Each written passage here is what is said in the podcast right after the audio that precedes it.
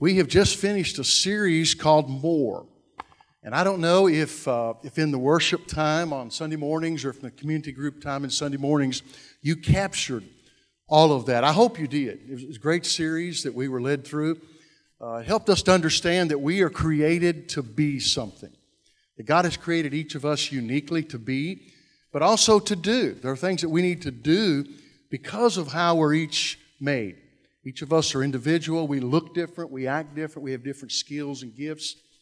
But in addition to being and doing, he, uh, the, the series helped us to understand where. There are specific places of where that we exist. And it's in those places that God has designed for us to be at work, that God has designed for us to use our giftness, uh, our giftedness, and our uniqueness. And so this morning, I want to kind of uh, kind of bring that to a close and point us to a passage of Scripture that I hope will help us to understand that we each have been given things for a journey. We're on a journey. None of us have arrived. Uh, if you're a believer in Christ, you, you've not arrived. I mean, we're just we're on a journey along the way, and God has a plan for each of us that He wants us to to live out. He wants us to fulfill that so that we can bring honor and glory to Him. What I want to ask you this morning is this Have you ever made excuses for not using who you are? For not using your uniqueness in ministry to the Lord? I have. And we're going to look at the life of someone in the scriptures that has as well. I want you to turn, if you would, to uh, Exodus chapter 4. And as you're turning to Exodus chapter 4, I'm going to remind you of what took place in Exodus chapter 3 so that we can kind of see where we are when we pick up this passage with the first verse of Exodus 4.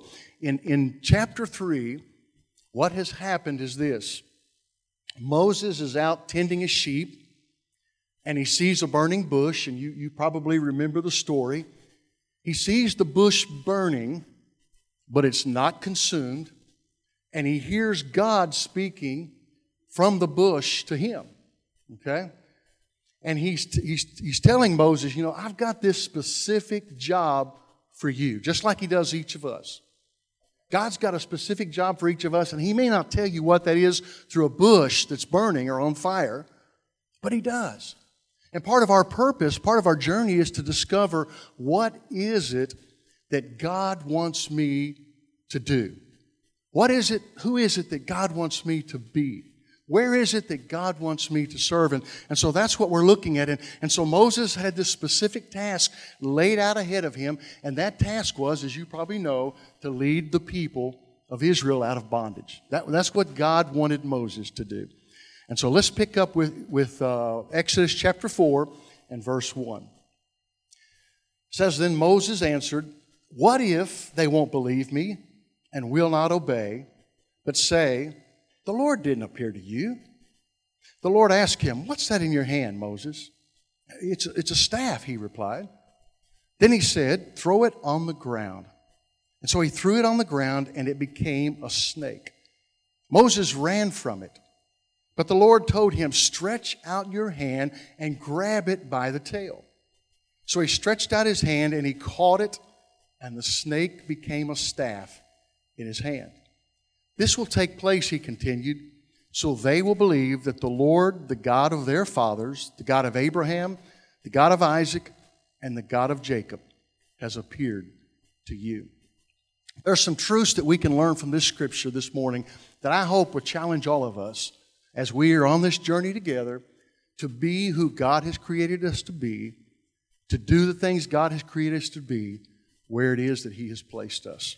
The first thing I would notice is this what ifs don't really matter to God. We all make excuses, but God can come back and answer each one of those excuses. And so, if you're sitting there this morning and you're, as we go through the service, if God begins to speak to you about something and you, and you kind of figure, you know, I'm, I'm supposed to be doing such and such, don't begin to make excuses because God has got a response for every one of our excuses. Moses was fearful. Moses in this passage was reluctant to say yes to God. He had all kinds of excuses. One of the excuses he had was that, what, what am I going to say? And if you read down through that passage, he says, What am I going to say to them if they ask me, Who sent me? Why I'm here? And, and God gives him an answer for it. He says, You're going to tell them it's from the I am, from the God of Jacob and Abraham. He says, But, but, but Lord, I don't, I, I don't speak very good. I'm not a good communicator. How many times has, have you thought maybe you felt led to lead a community group or to speak in, in community kids and you thought, I'm not that good a speaker. I mean, you heard Wes a while ago try to make excuses for being an elder, you know, and we all do that. We make excuses for what God is leading us to do. Well, God looks at those excuses and He says, wait a minute, wait a minute. That excuse doesn't mean anything to me because I am going to provide for you whatever you need in order to fulfill my, fulfill my purpose. And so, if you need confidence to fulfill that, God's going to give you the confidence you need. If you feel like you're not a good speaker, He's going to give you that as well. If you feel like maybe I don't have the resources, or skills, guess what? God is going to provide that. Because Moses began to make the excuse about, I'm not a very good speaker. But if you look down in verse 14, here's what verse 14 says God tells him to that uh, excuse he was making, He says, Then the, the Lord's anger burned against Moses. And he said, Isn't Aaron the Levite your brother? I know that he can speak well. And also, he's on his way right now to meet you. And when he sees you, his heart will rejoice. You see, God had already set his brother on the road to meet him, knowing that Moses was going to make that excuse. And the same thing's true for us. When God calls you to do something, he's already prepared and is preparing what you need to fulfill that task. I want to ask you a question. What do you hold in your hands? Some of you got coffee cups. I realize that. Some of you got a, a notepad or whatever. But no, think when I say, what do you hold in your hand? What skill do you have? Have you ever thought about how you could use that skill for God's glory? What resources do you possess? Resources aren't just money, it could be your home. How do you use your home to honor and glorify the Lord? It might be a, a spiritual gift, it might be a, a, musical talent. I've heard many of those who are playing on, on the platform that lead us in worship from time to time when they were asked, maybe for the first time, would you help lead in worship? Uh, I'm not that good. I, I don't really, I don't think that's for me. You see, God was already preparing them because He knew that they were going to be here and He knew that that's where they should be. So excuses really don't matter. The what ifs don't matter to God, okay? That's, that's the first thing we can learn for this. Another thing we see in this passage is in verse 2 and 3, and that is this God makes the ordinary extraordinary. You don't have to be supernatural to be used by God. That is what's so cool. God takes the most normal of people, me and you, who really maybe aren't that great at any particular skill, but if we're willing to let Him use it, He can do extraordinary things with it. Look at verse 2 and 3.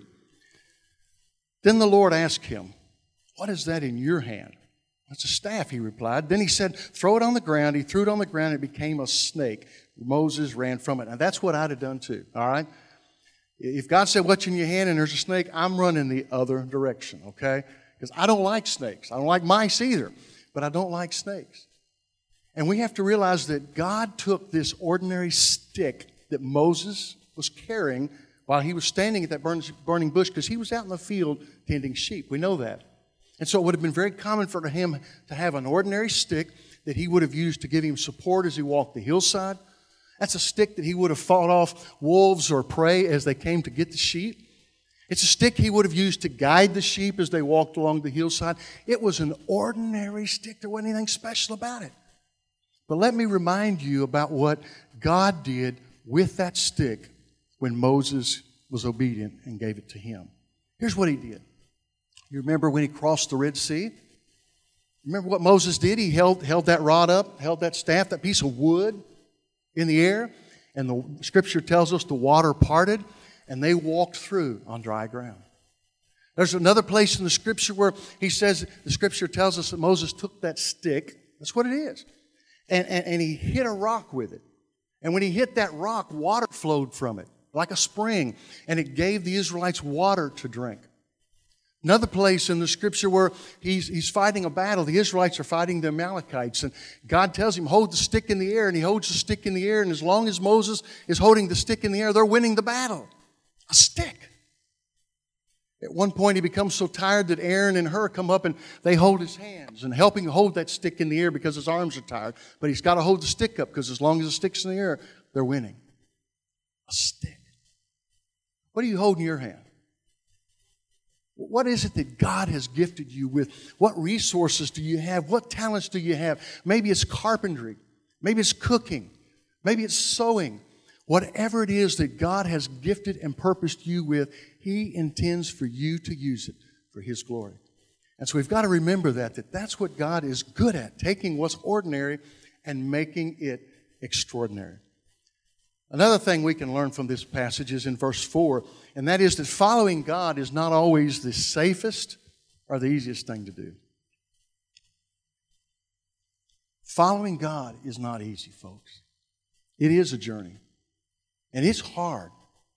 And, and, and if we look at Moses, look at what he did here. It tells us in verse 4, it says, But the Lord told him, Stretch out your hand, grab it by the tail. So he stretched out his hand, he caught it, and it became a staff.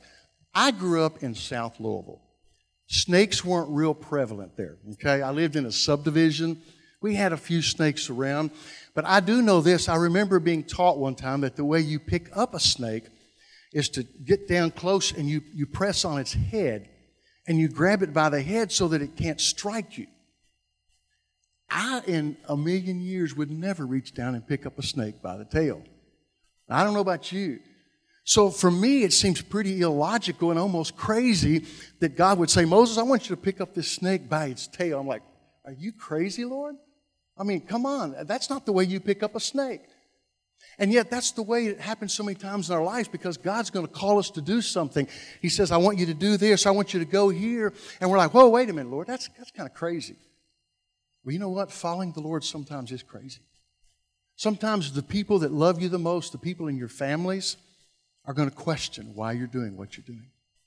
Why do, you, why, why do you give that much time to serve? Why are you giving those resources to bless others? Because that's what happens. People question what we're doing because it doesn't make sense. It's not logical sometimes to follow the Lord. But that's what happens when we follow God. And here's what the thing to remember is this it may not make sense, it may not be easy, it may not be the safest thing, but it's the right thing. Whatever God calls you to, it's going to be the right thing. Something else we can learn from this passage of Scripture is this if it's going to be God's, it can't be ours. And if it's going to be ours, it's not going to be God's. It has to be one or the other. Look at verse 20. Moses took his wife and sons, put them on a donkey, and set out for the land of Egypt. And this is critical because this is the first time in these passages that it's ever called God's staff. It says, and Moses took God's staff in his hand. You see, up to this point, it's always referred to as Moses' rod. It's his, because he hadn't released it yet. He hadn't given it to God. And for some of us, we're holding on to things in the same way that Moses would. You're holding on to that talent and you're not giving it for his glory. You're using it for you. That resource you've got, you're using it for you but are using it for God. What is in your hand, and are you willing to give it up to God? That's what had to happen here.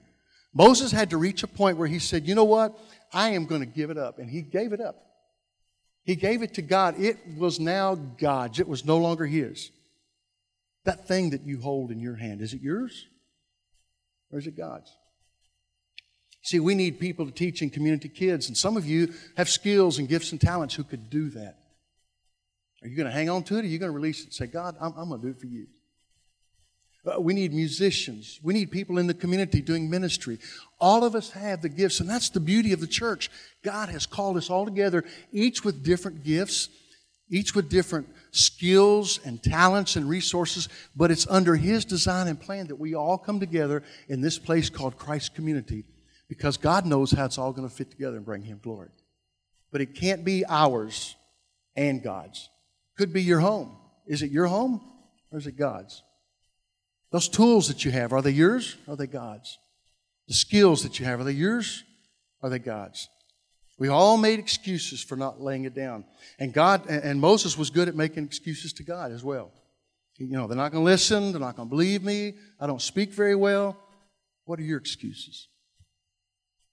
What are your excuses for not using what God has given to you? For how God has made you? Why are you not being who you're supposed to be under God's obedience?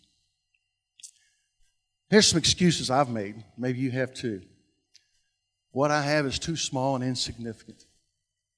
It, it, it's, it's just, you know, it, it doesn't really mean much.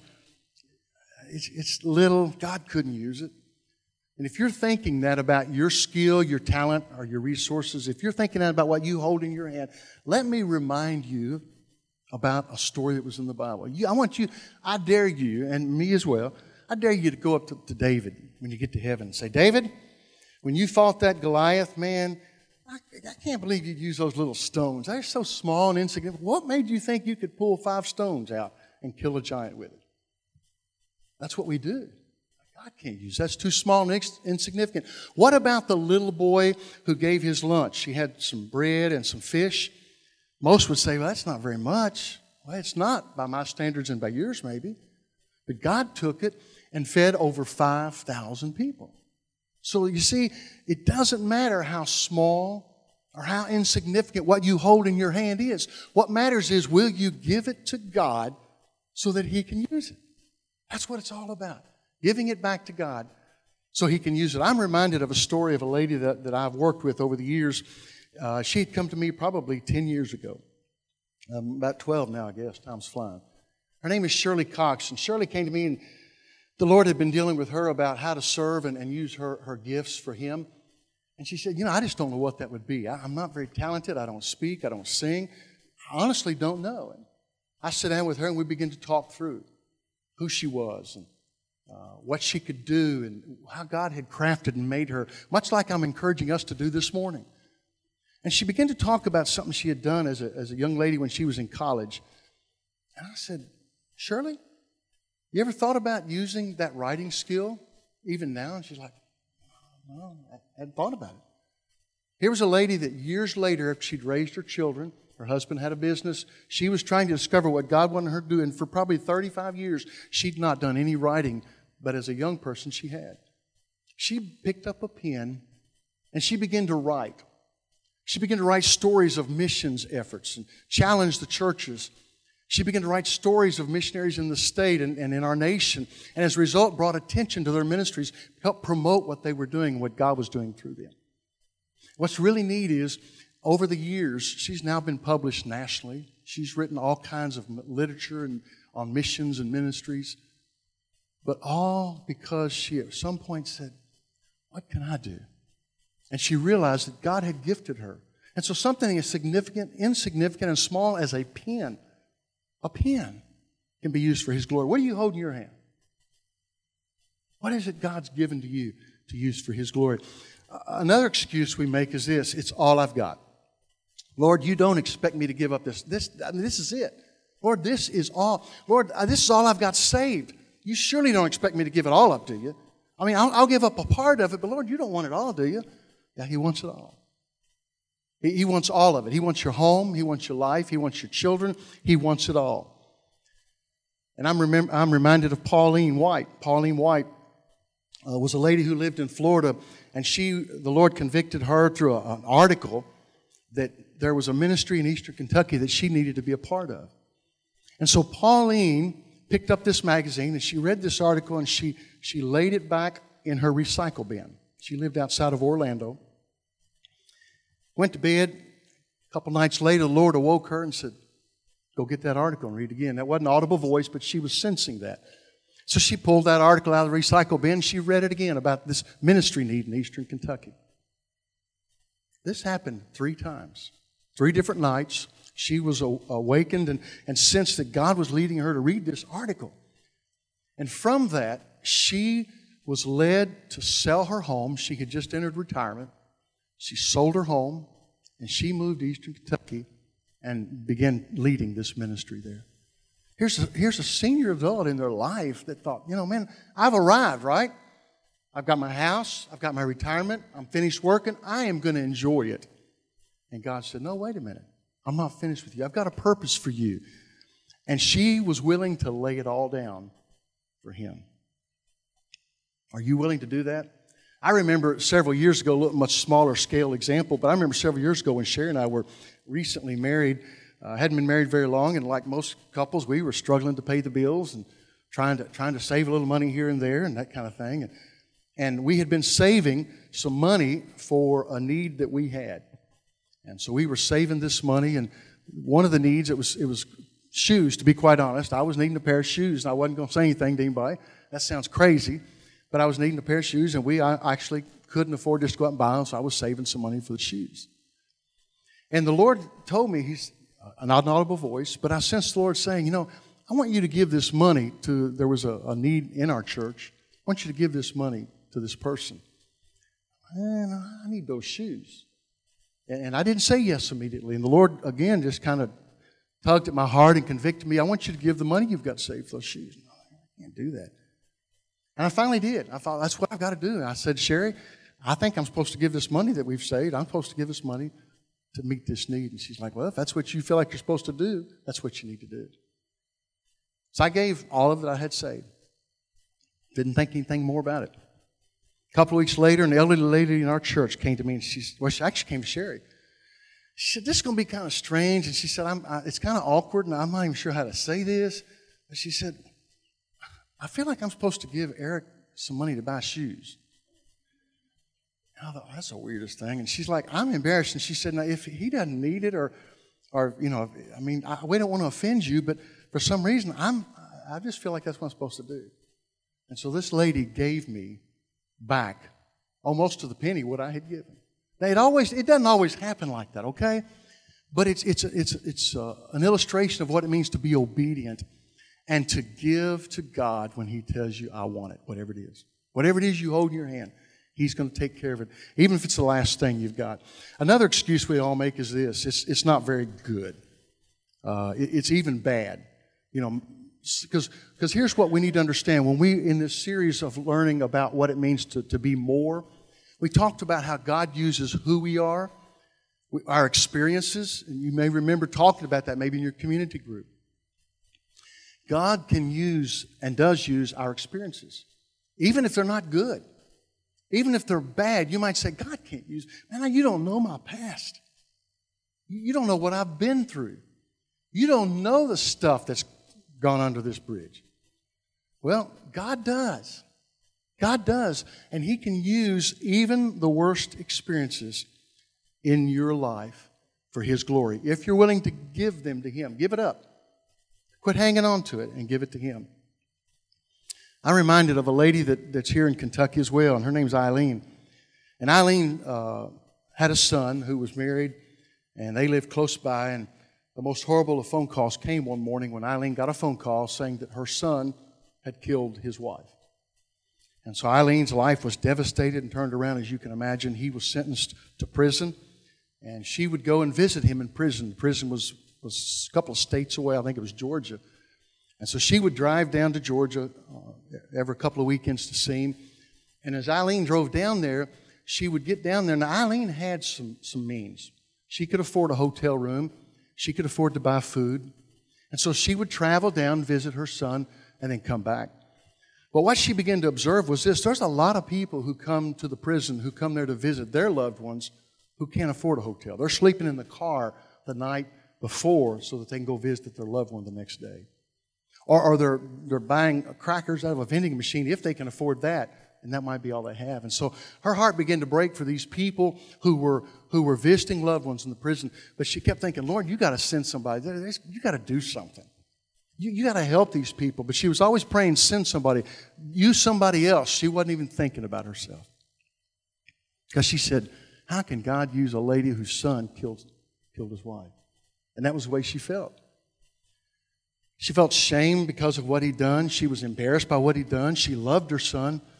But God worked through all of that. And one morning, Eileen picked up the local newspaper in Inez, Kentucky. And as she opened up that newspaper, there was a big article about a new federal prison that was coming up there to, to Martin County. And she said the Lord just impressed upon her, You're the one that's going to meet the needs of those families. And so Eileen took her bad experiences, that of what she'd experienced through her son, her experiences of visiting the prison, and all of that. And God used those experiences to help her, to lead her to create what's called Haven of Rest. It's, it's a lodge and facility that's provided there right next to the federal prison where families come and she ministers to them. She shares the gospel with them. She provides meals and housing. She couldn't have done that, probably wouldn't have been a right fit if she hadn't have been through what she'd been through. You see, God can take anything and use it for His glory. I don't know what you hold in your hand. What do you hold? Experiences, talents, gifts, resources. What is it you hold in your hand? God can use it for His glory. I want you to take a look at this video and you'll see how God can use it, even as He did this lawnmower. So, whatever it is you hold in your hand, whatever it is, can be used for God. Lawnmowers, talents, gifts. Would you pray with me? Father, help us to be willing to give all that we have to you. You want to accomplish so much more through us. And I pray that we'll be willing to do that, that we'll be willing to give ourselves to you. 110%, Lord, whatever it is that you've blessed us with in the way of talents and skills and gifts. And I pray, Father, that you would help us to know how to best use those for your glory. Help us not to hold those tight as if we're afraid to let them go. Help us to be willing to let them go, to give them to you, so that people will come to know you, Lord.